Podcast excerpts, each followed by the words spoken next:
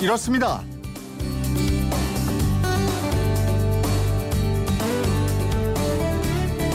이재용입니다. 맨 처음에는 짙은 자수정으로 이걸 만들어 썼어요. 중국에서 그랬죠. 서양에서는 안경을 쓸 때 안경 아래다가 불에 대서 검은 그을림이 생기도록 해서 썼습니다. 안경은 안경인데 색깔 있는 안경, 선글라스죠. 선글라스 쓰는 분들이 늘고 있는데 글쎄 흐린 날에도 선글라스를 써야 될까요? 선글라스는 흐린 날에도 써야 할까? 그건 이렇습니다. 우리는 흔히 햇빛이 강한 날에는 자외선 지수가 높고 햇빛이 약하거나 흐린 날에는 자외선 지수가 낮다 이렇게 생각을 합니다. 그래서 햇빛이 강한 날에는 선글라스를 챙기지만 흐린 날에는 선글라스를 두고 나갈 때가 많죠. 하지만 흐린 날에도 자외선 지수가 높을 때가 있다고 그럽니다. 일반적으로 흐린 날에는 맑은 날보다도 자외선 지수가 감소하지만 햇빛을 가리지 않는 구름과 태양에서 직접 내려오는 자외선이 반사가 되면은 자외선 지수가 되레 높아질 수 있다는 겁니다.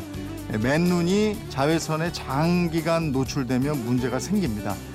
눈동자가 화상을 입는다거나 이것과 마찬가지인 광각막염이라는 게 생기거나 백내장, 황반, 변성 등의 질환이 생길 수가 있는데요. 눈 건강을 위해서라면 선글라스는 자외선 차단 지수가 100%인 제품을 확인해서 사야 되고요. 조금 흐린 날에도 선글라스를 쓰는 게 좋다는 겁니다. 해도 표 안 나는 살림살이, 뒤를 캐는 여자가 일주일 총 정리를 해드리겠습니다. 표나는 살림살이 노하우 알려드리죠. 복잡하고 어려울 것 같은 과학이 쉽고 재밌어지는 시간, 과학 속 그건 준비하고 있습니다. 노래 두 곡을 통해서 세대가 함께 공감하는 시간이죠. 노래는 깊이 흐르고 오늘은 어떤 노래가 흘러나올지 기대해 주시고요. 9월 4일 일요일 그건 이렇습니다. 광고 듣고 시작합니다.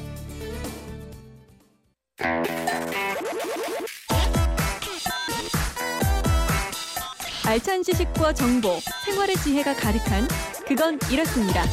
이재용입니다.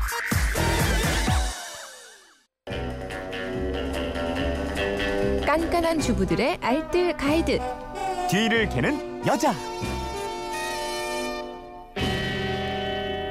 네, 집안을 광나게 바꿔드리는 시간입니다. 일요일 판 뒤를 캐는 여자 일주일 총 정리편으로 꾸며드리고 있습니다. 오늘도 곽지연 리포터와 함께합니다. 어서 오세요. 네, 안녕하세요. 월요일부터 한번 쭉 정리해보죠. 네. 월요일에는 안경과 선글라스 올바르게 닦는 방법 알아봤어요. 네, 안경을 닦을 때 가장 좋은 방법은요. 물로 한번 닦고 그리고 전용천으로 닦아주는 거예요.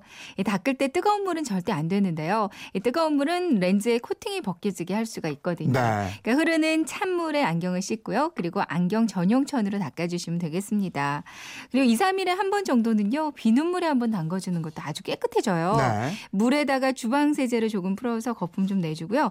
여기다가 안경을 담가서 가볍게 씻어내면 되거든요. 근데 선글라스도 이렇게 같은 방식으로 세척해 주시면 되겠습니다.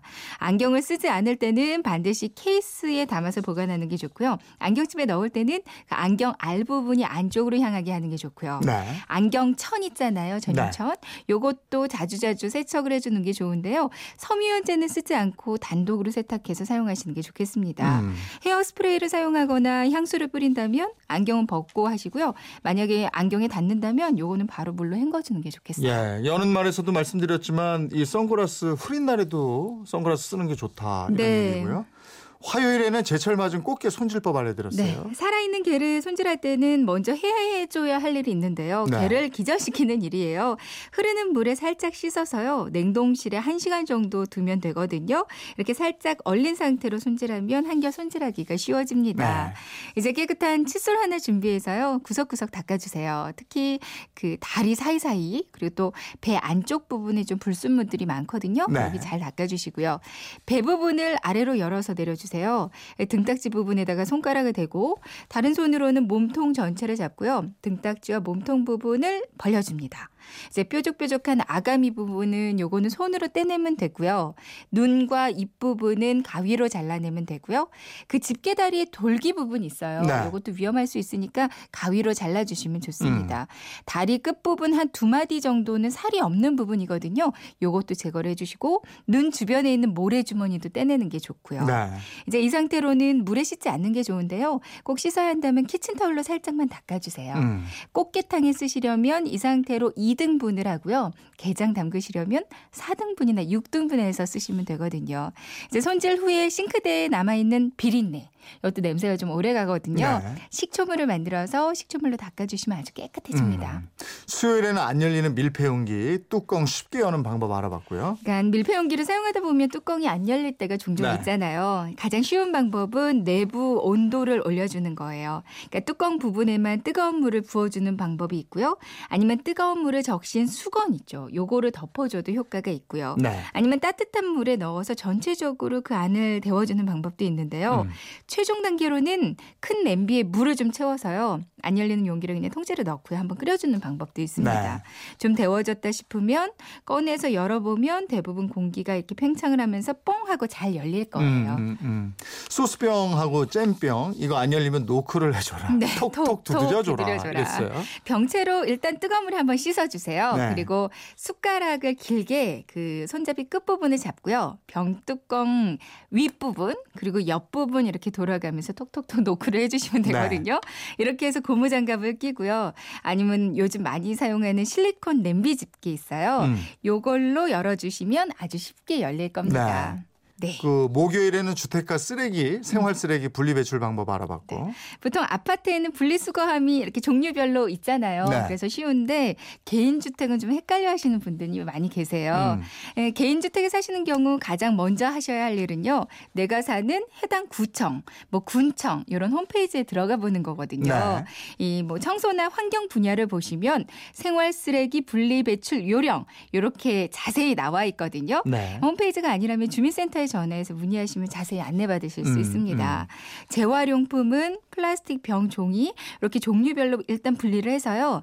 안이 보이는 투명한 봉투에 담아서 대문 밖에 내놓으시면 되고요. 네. 그리고 이 폐 형광등도 잘 버리셔야 되거든요. 버리는 방법은 일단 근처에 수거함이 있으면 여기 버리시면 되는데요. 근데 근처에 없다면 주민센터나 읍면 동사무소에는 마련이 돼 있거든요. 네. 그러니까 가지고 가서 버리시는 게 좋겠습니다. 그리고 폐 건전지도 녹슬지 않게 물기를 좀 제거해 주시고요. 네. 인근에 있는 아파트, 그러니까 뭐 아파트 같은데 폐 건전지 수거함 있어요. 네. 요길로 가져가시거나 아니면 주민센터로 가셔서 버려주시는 게 좋을 것 같아요. 알겠습니다. 일요일 판 뒤를 캐는 여자 곽지연 리포터였습니다. 고맙습니다. 네, 고맙습니다. 알찬 지식과 정보, 생활의 지혜가 가득한 그건 이렇습니다. 이재용입니다. 네, 우리의 일상 속에서 스쳐 지나가는 질문들 쏙쏙 건져내서 과학으로 풀어봅니다.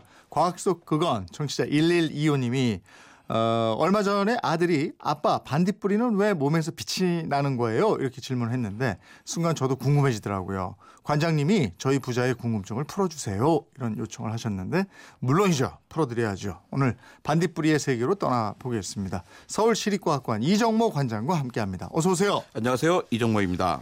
일단 반딧불이를 개똥벌레라고 그러잖아요. 근데 왜 이게 이름이 개똥벌레가 됐어요? 예, 개똥벌레라는 노래가 있잖아요. 네. 뭐 개똥벌레는 유리벽, 불씨를 불렀던 신영원 씨의 최고 히트작이었습니다. 네. 반딧불이가 개똥벌레라고 하는 이유는 아마 이 노래만 들어봐도 알 수 있을 거예요. 뭐 아무리 우겨봐도 어쩔 수 없네. 저기 개똥 무덤이 내 집인 걸 하잖아요. 노래 잘하시죠 원래는? 예, 방송에 나오니까 두려워서 그렇습니다. 좀 자신감을 가져도 되는데요. 노래에 따르면 반딧불이의 집이 개똥이랍니다. 네. 그런데 사실 이것은 이제 오해죠. 우리 선조들이 반딧불이가 개똥이나 소똥에서 생겼다고 생각한 겁니다. 네. 반딧불이가 이제 밤에는 이제 불을 밝히며 돌아다니지만 낮에는 습기가 있는 축축한 곳에 숨어 있거든요. 네. 어쩌다 보니 갓눈 개똥 같은 것을 밑에서부터 개똥벌레가 반딧불이가 보인 거예요. 그때부터 사람들이 야 이거 개똥벌레다. 개똥에서 나오는구나. 예. 이렇게 이름을 붙였다고 합니다. 네. 또 다른 해석도 있어요. 우리말에 개똥은 보잘것없는 것을 말할 때 붙이는 말입니다. 네. 기름지지 않은 밭을 개똥밭이라고 불러요. 또 주인 없는 길가에 뭐 저절로 자란 참외를 개똥참외라고 부르거든요. 네. 옛날에 반딧불이가 요즘은 안 보이지만 옛날엔 지천으로 깔려 있었습니다. 아. 그러니까 하찮게 여기서 개똥벌레라고 이제 불렀다라는 말도 있죠. 네. 제 결론은 반딧불이를 개똥벌레라고 하는 이유는 잘 모르겠습니다. 아니 지금 한참 얘기해놓고서 잘 모르겠다고 여러 가지 설이 있더라고요. 설이 여러 가지가 있다는 뜻은 확실한 게 없다는 뜻입니다. 예, 알겠습니다. 청취자 1125님이 반딧불이는 왜 몸에서 빛을 내나요? 이런 질문을 하셨는데 이거 좀 풀어주세요. 예, 서양 신화에 루시퍼라고 하는 악마가 있잖아요. 네. 루시퍼는 빛으로 옮기는 자라는 뜻입니다. 샛별 또 그리고 그 금성을 가리키는 말이기도 해요. 네. 그러니까 루시퍼 할 때 루스프가 빛이라는 뜻인데요. 네. 반딧불이가 빛을 내는 이유는 꼬리에 루시페린이라고 하는 물질이 있기 때문입니다.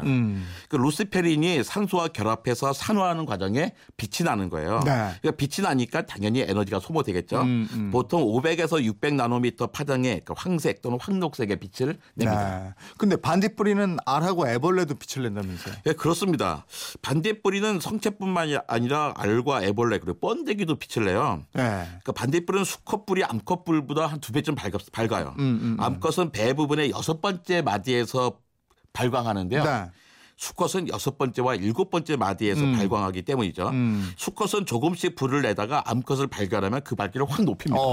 날아다니는 반딧불이는 모두 수컷이에요. 예. 암컷은 날개가 작아서 날지 못해요. 네. 그러니까 암컷도 수컷이 딱 마음에 들면 자기한테 수컷이 다가온 수컷이 마음에 들면 네. 불의 밝기를 싹다 높여서 나도 너가 좋아 이렇게 표면 뜻을 보여주죠. 아니 그건 충분히 이해하겠어요. 그러니까 반딧불이가 짝짓기 때문에 빛을 낸다. 이거는 뭐 충분히 이해가 가는데 근데 알하고 애벌레가 빛을 내면 좀 문제가 있잖아요. 이거 나 잡아 잡소 뭐 이러는 거 아니에요? 그러게 말입니다.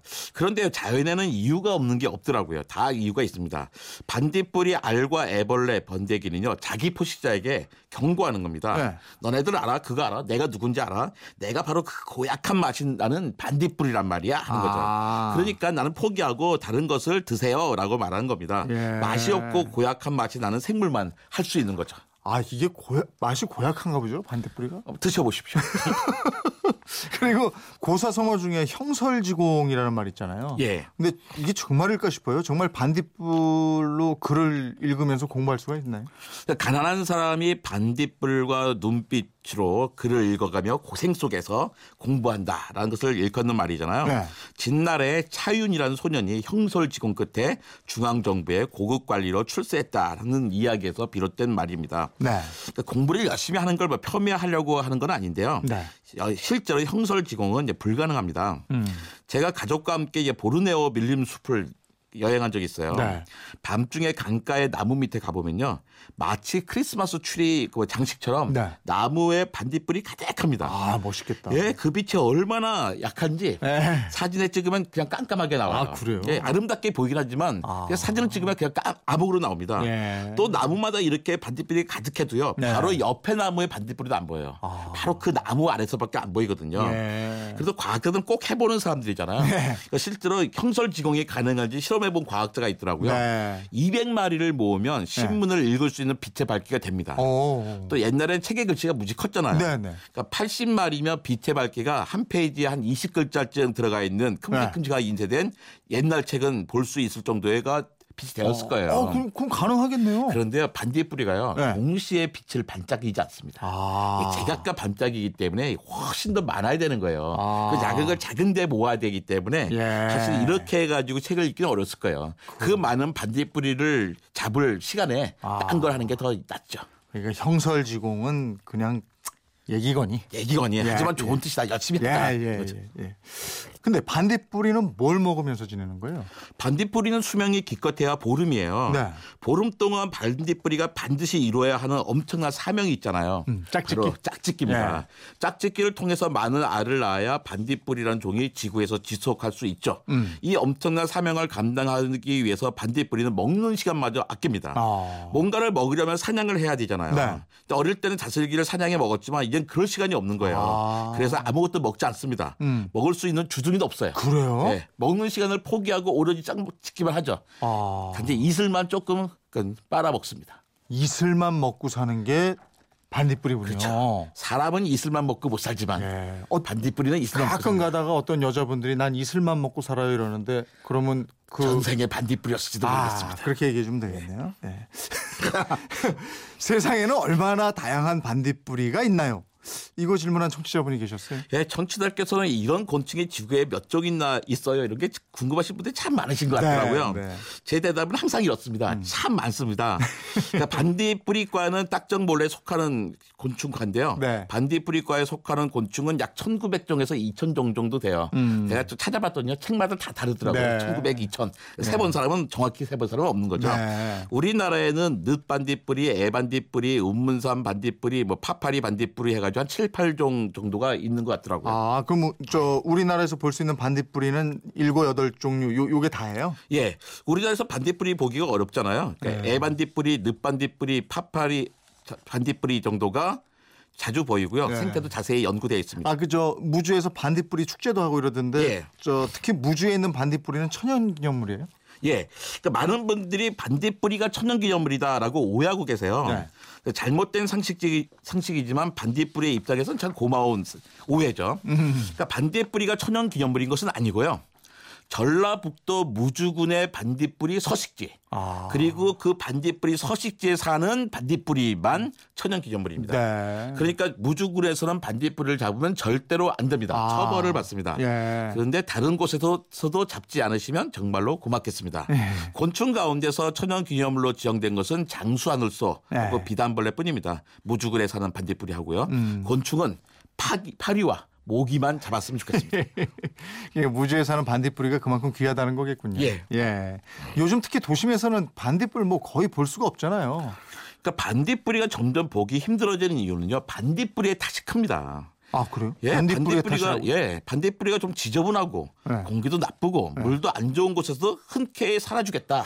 이런 마음을 가지면 이 친구들을 다 아무데나 볼 수가 있는데 이 친구들은 청정한 지역에서만 살아요. 무슨 말인가 했어요. 예, 성격도 원만하지 않아서요. 가로등이 환하거나 자동차 불빛이 많은 곳에서는 못 삽니다. 예. 또 애벌레는 깨끗한 물에서만 살아요. 다슬기를 먹고요. 네. 살 수 있는 생태의 폭이 너무 좁은 겁니다. 그러니까 점점 보기 힘들어지죠. 예. 그러니까 반딧불이에게 알려드리고 싶어요. 인간들은 그대들을 위해서 물과 공기를 깨끗하게 하고 밤에 불을 끌 생각이 없습니다. 부디 그대들의 생각을 바꿔서 지저분하고 파란 곳에서도 살려는 노력을 좀 하셔야 돼요. 그런데 반딧불이가 이 시간에 이 라디오를 방송을 들을지 모르겠습니다. 예, 그러니까 너네가 적응해라. 예, 에? 사람들이 해보는 건 한계가 있더라. 니네들이 했으면 고맙겠다. 어떻게 우리만 하냐. 너네 좀 노력해라 하는 거죠. 아, 참 주옥 같은 말씀.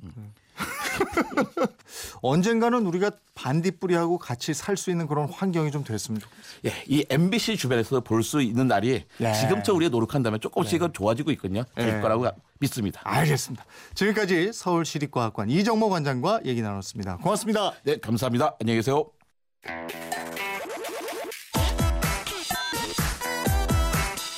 알찬 지식과 정보, 생활의 지혜가 가득한 그건 이렇습니다. 이재용입니다. 단순한 호기심에서 사회 현상에 대한 깊이 있는 질문까지 그건 이렇습니다. 이재용입니다.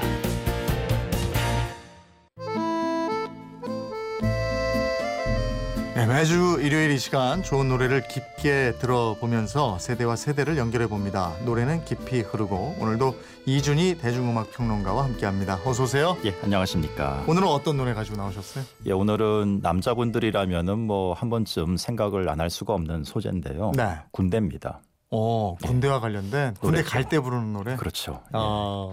군대 가서 부르는 노래는 이제 군가가 있으니까 대중가요에서는 아무래도 입대 전야의 참 뒤숭숭하지 않습니까? 네. 예, 그런 것들을 표현해준 노래들이 이제 시대별로 조금씩 있는데요. 저 때는 사실 아쉬운 밤, 흐뭇한 밤 이거 이제 최백호 씨가 불렀나요? 그렇죠. 최백호 씨 노래도 그것도 꽤 유명했었고 그 직후가 90년대 초가 되면 이제 오늘 준비한 노래 바로 이등병의 편지. 예. 그 세대들은 또 이거 불렀고요. 그렇죠. 예, 이거 한 곡만 가지고 나오진 않으셨잖아요. 예, 이등병의 편지가 90년대 초라면은 40년 전인 1950년대 초, 그러니까 6.25 전쟁이 진행 중이던 예. 그때 나왔던 입대 전야의 그런 그 하여튼 심정을 표현한 노래들이 와 이건 있거든요. 더 절절했겠는데요. 아무래도 시대가 시대인 만큼 예.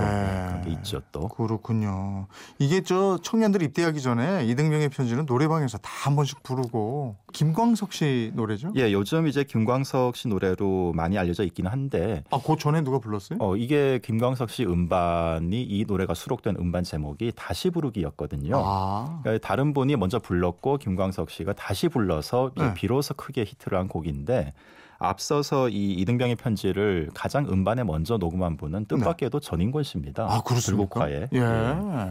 근데 전인권 씨 노래도 좋아하시는 분들이 많거든요. 예. 그리고 그 특유의 그 걸걸한 음성으로 예. 노래를 또 이렇게 절규하듯이 하기 때문에 그 이등병의 편지도 물론 나름의 맛은 있죠. 네. 근데 전인권 씨가 아무래도 1954년생이시다 보니까 그 녹음할 때가 거의 40 이러면은 이건 뭐 군대 갈 나이가 아니라 뭐 예비군 뭐 다 끝날 그런 거기 예. 때문에 그래서 그런지 김광석 씨 목소리가 조금은 더 젊고 약간 애뜬 느낌이 있지 않습니까? 우린 다 뭐 그렇게 기억하고 있으니까. 예. 예. 그럼 오늘은 김광석 씨 목소리로 예, 김광석 씨 목소리로 이제 들어보도록 예. 하겠습니다. 노래 듣고 계속 얘기 나누겠습니다. 김광석이 부릅니다. 이등병의 편지.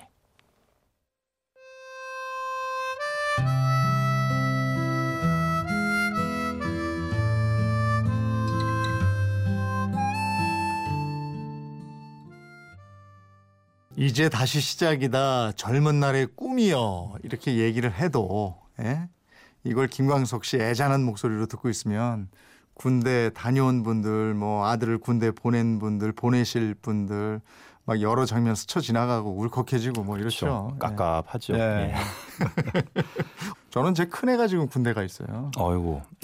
그래서 이거 들으면서 좀 애잔했습니다. 각별하신 바가 있겠습니다. 예. 뭐 물론 군대 다녀온 분이 만드셨겠죠. 작사 작곡 누가 하셨나요? 예, 이 노래가 사실 그 지난주에 소개해드렸던 그 가을 우체국 앞에서 아, 예, 예, 그 예. 노래가 이제 김현성 씨, 종이연의 리더였던 김현성 네. 씨가 그 노래를 만들었는데 이 이등병의 편지도 바로 그분의 작품입니다. 아 그렇군요. 실제 이 김현성 씨도 음반 녹음을 했거든요. 네. 근데 뭐 이분도 담담하게 깔끔하게 잘 부르긴 하셨는데 이런 김광석 씨 방금 들어보신 특유의 어떤 감성을 좀 표현해내는. 까지는 네. 미치지 못한 감이 있죠. 그 이제 90년대에 군대에 간 그 청춘들은 이런 이 노래를 불렀고 저는 80년대니까 저는 예. 아쉬운 밤, 흐뭇한 밤, 뿌연 담배 연기 이거 불렀고 그 전에는 1952년 아직 전쟁이 끝나기 전이죠. 그리고 네. 이제 52년도면은 그 전선이 뭐 압록강, 낙동강으로 왔다 갔다 하던 때는 네. 아니고.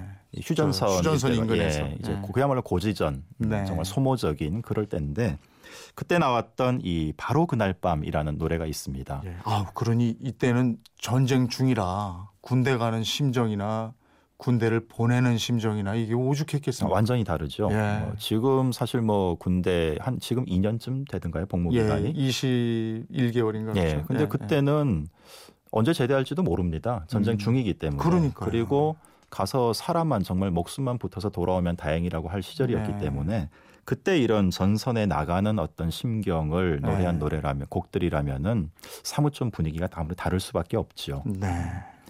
자, 바로 그 노래를 들어봅니다. 신세영의 바로 그날 밤.